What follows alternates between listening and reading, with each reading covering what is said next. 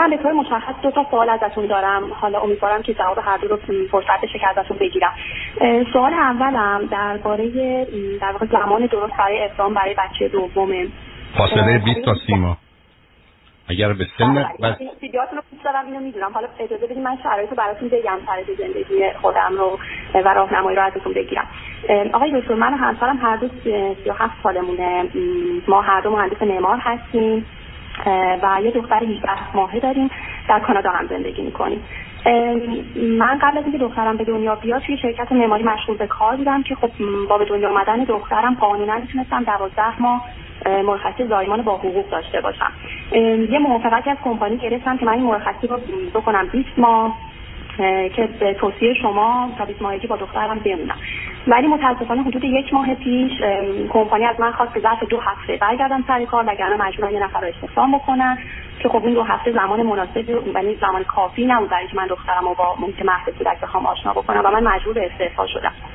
برنامه ما برای بچه دوم این بود که من برگردم سر کار تو 20 ماهه که دخترم و بعد برای بچه دوم اقدام بکنیم و من در واقع اون مدت بارداری رو سر کار برم که این باعث می‌شد که بتونم دوباره دوازده ماه مرخصی با حقوق داشته باشم و هم به لحاظ مالی کمک بود به خانواده و هم سابقه کاریم حفظ می‌شد. الان راستش با این شرایطی که پیش اومده سر دوراهی موندم که آیا بهتره که دنبال کار بگردم؟ و سر کار برم و بعد اون برنامه رو داشته باشم که خب این بعدی رو داره که نمی‌دونم که ممکنه کار پیدا بکنم و سنم هم خیلی به من اجازه نمیده که مانور بدم و اینکه فاصله بین بچه اول و دوم هم نمی‌خوایم زیاد بشه. گزینه دوم اینه که اقدام بکنیم برای بچه دوم و من دیگه خیلی به دنبال کار نباشم تا اینکه بچه دوم به سن مهد کودک برسه.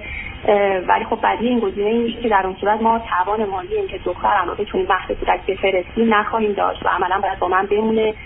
تا دو سال و نیم دیگه که اون وقت چهار سالش میشه و سن مدرسه میشه. که مسئله زبان انگلیسی هم اینجا هست و اینکه یه وقتی هم توی سیوی من خواهد افتاد. توی رزومه من یه وقتی که به هر حال نمی‌تونه خوب باشه برای سابقه کاری من.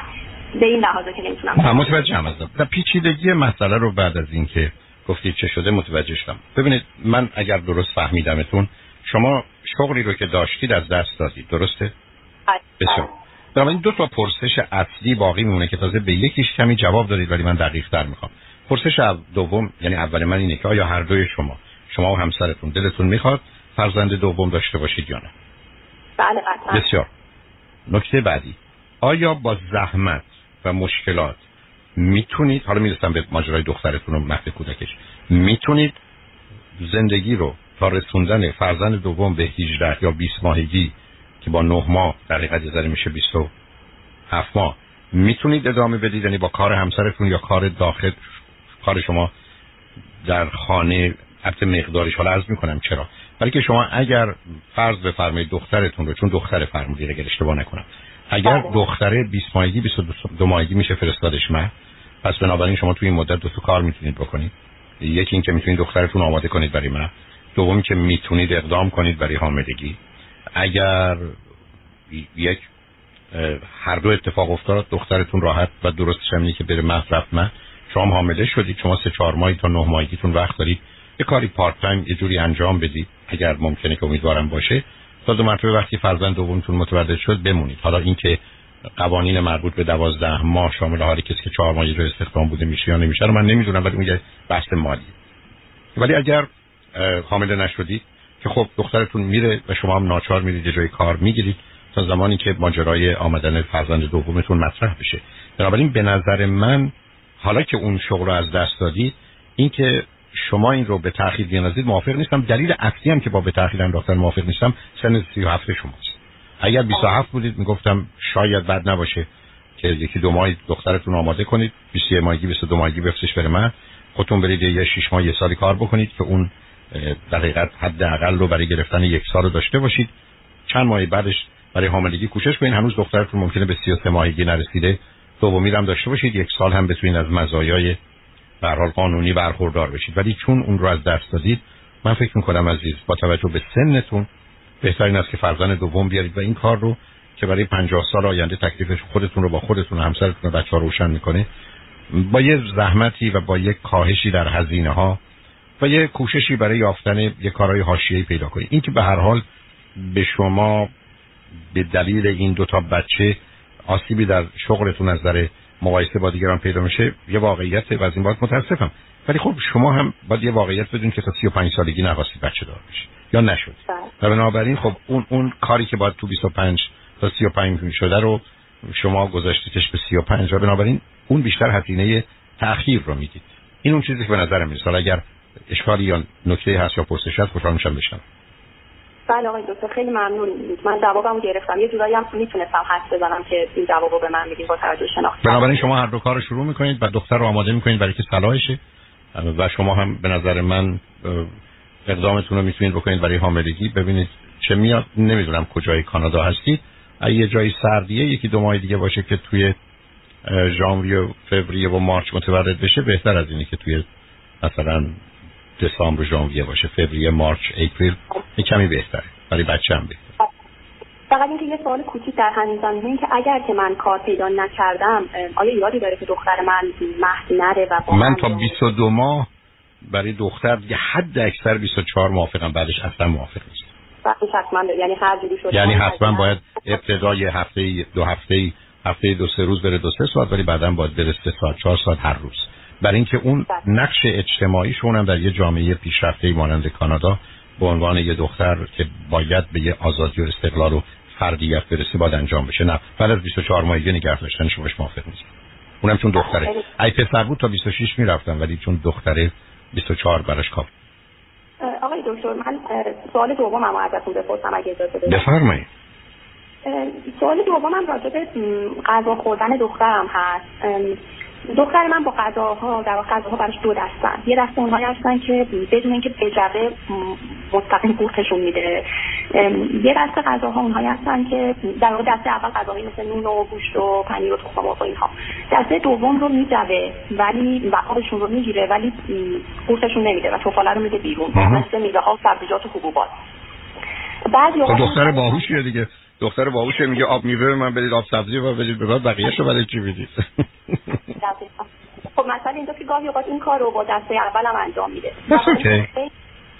بله. That's اوکی برای که نشون میده که در حقیقت حس زائقه و چشاییش یک اونقدرها قوی نیست و بنابراین بعد از یه مدتی چون اون طعمش رو از دست میده دیگه نمی‌خواد.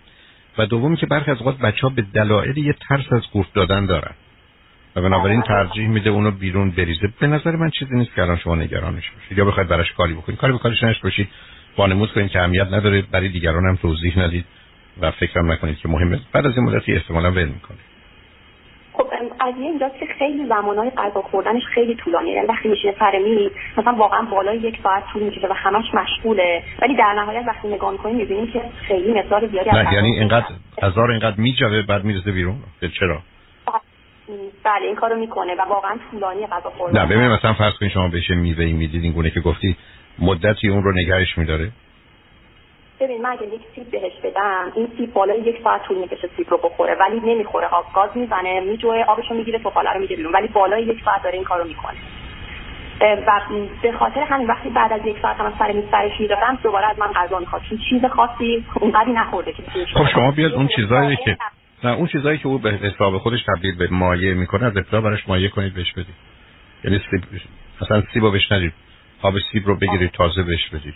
یعنی مثلا مخلوط میوه ها رو بهش بدید خاطر ناس باشه ویتامین ها و میوه بهش می‌رسه. حالا شاید ماجرای فایبرش رو یه جور دیگه بتونید جبران کنید.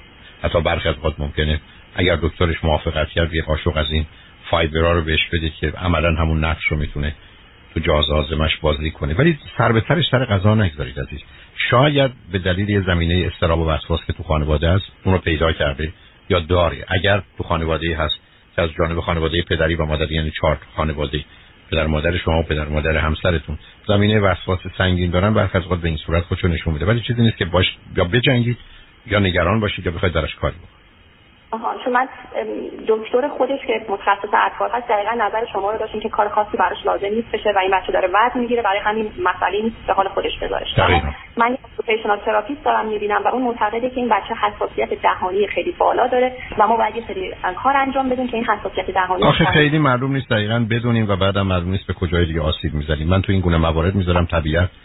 چون قرار نیست که بیماری باشه و گرفتاری کار خودشو بکنه. بعدم چون من بچهای از این قبیل داشتم بعد از مدتی راه می‌کنه بعدم شما آب میوه اینا رو بگیرید بهش بدید بعدم چون برخی از اوقات هم موضوع موضوع اورال فیکسیشن و تصویر دهانی و اون له کردنه که دوست دارید می‌تونه فقط هم مشغول باشه. بعدم نمی‌دونم تو خانه که غیر از شما کسی دیگه نیست و همسرتون؟ نه. اوکی. خیلی هم تشویقش برای خوردن غذا و اینا نکنید تو براش. دستی نزنید تو توجه ویژه‌ای هم بهش نکنید بعدم یه مقدار غذایی بذارید که حالت همطور گفتید. مثل نون و چیزای دیگه که نه سفته که باش چیز کنید بخورید تمومش کنید. چون یک ساعت غذا خوردنش خیلی درست نیست. ولی اون که بله. به جنگش نرید عزیز ابدا. خودتون به تدریج با یه باهوشی ببینید چجوری می‌تونید زمانش رو کمتر کنید یا ماجرای توفالش رو به یک اعتبار بیرون ریختن رو. ولی اگرم ریخت ریخته. یه سوال فقط این که آیا لزومی داره که من سعی کنم روی یک برنامه غذایی بذارمش یا فاصله بدم وعده هاش یا اینکه هر وقت هرچی نه اون به نظر من اشکالی نداره. یعنی من تنها اصلی رو که میپذیرم حالا بعد از دو سالگی اینه که بچه ها یه مدتی وسط غذا چیزی نخورن. بنابراین من از اون بابت اگر بدون که بهش فشار بیاری تو خودتون درگیر کاری بکنید با مشغول کردنش فاصله فرض کنید دو تا غذاشو بکنید دو ساعت و نیم سه ساعت که تو اون فاصله چیزی نخوره من باش راحت تر هستم. ولی اگرم یه موقع زودتر شد یا نشد اهمیتی ندید. کوشش بکنید که یه فاصله بین وعده های غذاش بذارید ولی اگرم نشد نشد. بله بله. خیلی ممنون. خوشحال با تو صحبت کردم. ممنون از وقتتون. خدا نگهدار. رادیو همراه بفرمایید. الو آقای دکتر با من هستین؟ بله خواهش کنم بفرمایید. سلام علیکم. سلام. آقای دکتر من 38 سالم هست بعد شخصیتی که دارم. یعنی الان به این نتیجه رسیدم که آدم دوست داشتنی نیستم آدم خواستنی نیستم از طرف دیگران. و همیشه دلم شور می‌زنه. دلهوره دارم از اینکه نظرم رو بگم و دیگران مثلا ناراحت بشن بهشون بر بخوره. و اگر که کلا در طول روز با دوستم با کسی صحبت کنم حرف بزنم بعد وقتی که تلفن رو قطع می‌کنم فقط دارم فکر می‌کنم که چیزی نگفته باشم.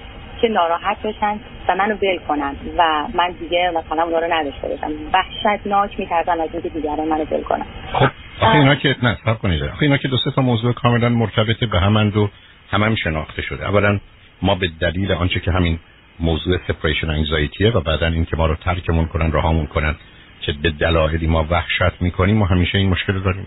آدمایی هستن که وقتی با جایی رو ترک کنن از چرا ایرانیا بعد از اینکه توی مهمونی هستن می‌خوان بلنشن میشینن تو راه رو میستن بعد پایین میرن میستن. بعد حتی برخی از اوقات ممکنه مدت از زمانی که بیرون می‌گذارن اصلا یه مقدار کاملا نامعقولی باشید. خب این نشسته بودید که بهتر رو برای چی اومدید اینجا؟ برای اینکه ما بسیارمون با مسئله جدایی مشکل داریم. پس بنابراین یه مقداری از اون به اون برمی. همراه با اون خب یه احساس دیگه ای میاد که ماجرای خجالتی است که من از آنچه که هستم و دارم برای خودم به وجود آوردم. و بنابراین وقتی که آنچه که هستم رو ارائه میدم فرضم بر اینه که چون خوب و درست نیست موجب خوشنودی دیگران نمیشه. و در نتیجه در من استراب رو به وجود میاره. بعد از اون همونطور که یه نگاه و نظری دارم درباره اینکه من خوب نیستم این نگاه رو دارم که دیگران هم خوب نیستن. بنابراین وقتی که من کمی خوب حرف می‌زنم عقیدم خیلی درست و خوب نیست این دیگرانی که بدند اون رو علیه من به کار می‌گیرن. یا حتی وقتی که من واقعا با حسن نیت کوششمو می‌کنم که خوب باشم. اونا اونگونه باش راحت و راضی نیستن. پایین بودن کامل کامل حرمت نفس سلف استیمه احساس این که من خواستنی نیستم دوست داشتنی نیستم من خوب نیستم و ضمنا یه محیطی درش هستم که دیگرانم خوب نیستن بنابراین از من بد و دیگران بدتر. نتیجه جز بدی به دست نمیاد و بنابراین دائما مانند کسی که در دادگاهی و باید مواظب کلامش و حرفش و استدلالش باشه و همون گونه که وکیلش غالبا توصیه می‌کنه هیچی نگه. یا اگر در معرض سوال قرار گرفته که I don't know, I don't remember, I don't recall از این حرفایی که همکنون هم شما صبح و غروب دارید میشنوید. اینا مال محیطی است که آدم فکر می‌کنه من یه کار بدی کردم یا ممکنه دیگران فکر کنن. و چون این دیگران بدم به دنبال این هستن که من رو بگیرند و ازش چیزی در بیارن پس باید من مواظب و مراقب خودم باشم. یعنی مطلب اینقدر شناخته شده کرد نداره. اگه بخوایم برچسب روش بگذاریم. حرمت نفس بسیار کمه. می‌تونیم بگیم مسئله استراب جدایی سپریشن انگزایتی داریم. ماجرای ترک و ابنمنت داریم. موضوع شرم و خجالت داریم. زمینه برای استراب و وسواس داریم و اینا همه موضوع های شناخته شده مرتبط به همه که شما هر کتاب سلف و حرمت نفس رو باز کنید یا هر بحث مربوط به استراب رو یا استراب جدایی رو همه اونا اونجاست عزیزم. یعنی آنچه که شما میفرمایید یه طرح کلاسیک شناخته شده است که اجزایش هم به همین صورت که گفتید به هم مرتبط ولی موضوعی است که باور شماست اعتقاد و نظر شماست نه واقعیت خارجی. و موضوع اینقدر که شما فکر می‌کنید اصلا مهم نیستن. این مردم حتی برخی از نه به کلام من و شما نه به عقیده من و شما اهمیت نمیدن. و تازه برفرض که بدن. فکر می‌کنم من نمی‌دونم. و خب فکر فکر می‌کنم من نادانم و خب فکر از بر من چه میاد؟ بر من چه میگذره؟ هیچ. به که من بارها عرض کردم اگر شما به یه مهمونی تشریف بردید همه فکر کردن 20 درصد باهوشترید 10 درصد خوشگلترید 17 درصد نمی‌دونم خوشپوشترید چه فرقی برای شما؟ ما تو دنیای ذهنی خیالمون با این مردم در این زندگی می‌کنیم و به خاطر اونه که یک چنین چیزهایی رو می‌سازیم که یک اولا واقعیت نداره دو برفرض که واقعیت داشته باشه چه اهمیتی داره؟ من برم توی مهمونی در نفر من نگاه کنم بگن این آدم ابله نادانی چی میشه؟ چی میشه؟ خب آقای دکتر روی آدم یعنی روی من حرف شما کاملا درسته. من حرفا خیلی از شما شنیدم. ولی روی من انقدر خب تاثیر می‌ذاره نصب کن ازدم مثل اینکه من به تو بگم یه پشه نشست روی من من به زمین مالیده شدم درست است که فیل روی من. خب بیخود. متوقفش کن. تو که نمی‌تونی بگی به من اینجوری میشه. خب نشه. چیزی که نیست. من اومدم تو رو فوت کردم. تو میگی من الان با شدت می‌خورم به دیوار و مغزم متلاشی میشه. خب بابا چی فکر بی خودی نه؟ الان آدما راجع به توی فکر بد می‌کنه. خب بکن. وقتی روی تو اثر بد و منفی نداره چه اهمیت داره عزیز؟ ما الان 37 ساله میگیم مرگ بر امریکا. مثلا امریکایی همجوری دارن میلرزن و میترسن و حالشون بد شده. مثلا وقتی اینا رو میشنون خندهشون میگه که این دیوونه‌ها کیه؟ که توی کشوری نشستن مشت به مرگ بر امریکا. می‌دونی؟ چیکار کنن شما اینجا چه احساسی می‌کنید شما هیچ وقت دیدید مثلا یه همچین چیزایی پخش بشه؟ اون زمانی که پخش می‌شد و امریکایی هم جوری بلرزن حالشون بد بشه و شام نتونن بخورن؟ راه کنید از این. من وقتی می‌ذارم یه چیزی رو من اثر نداره به من میگن این هوایی که استنشاق می‌کنی ممکنه خوب نباشه. بازم که هوای عادی که دارن استفاده می‌کنن حالا خوبم نیست که. من که قرار نیست لفه قش کنم و از وحشت خوابم نبره که من دارم میمیرم و این هوا خیلی بد است و مسموم است و کشنده است. واقعیت اینجوری نیست. می‌دونی آقای دکتر یعنی در روابطم مخصوصا با دوستام من مثلا آدمی هستم وقتی که توی جمع هستم. خیلی مثلا آدم ها رو به طرف خودم مثلا جذب می‌کنم چون آدم شوخ و بگو بخند و خیلی چیز هستم. اولیش مثلا آدم ها جذب می‌کنم و احساس خیلی خیلی خیلی خوبی دارم که اطرافم آدم خب بی خود خب بی خود عزیزم. حالا فایده ای ندارن. شما ببین عزیز مثل اینکه من برگردم بگم. ای آدم ها من نگاه کردن به به به به. چقدر خوب عالی. خب وقتی نگاه نکردم و مجبورم میگم چه بد. ولی وقتی نگاه بکنم اونقدر به به نکنم وقتی هم که نگاه نمی‌کنم اونقدر ناراحت نمیشم. یعنی ببین دقیقا مسئله همینه. شما بی خودی اونجا فکر می‌کنید مثلا یه فتحی کردید و یه کشفی کردید و یا یک شاهکاری از خودتون زور و بروز دادید که آدم ها همه رو بل کردن متوجه شما.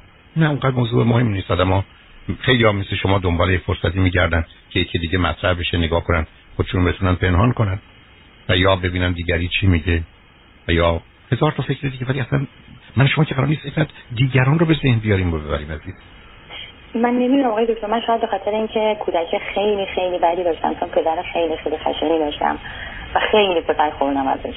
خیلی کتک خوردم هم من خیلی کتک خوردم هم مادرم.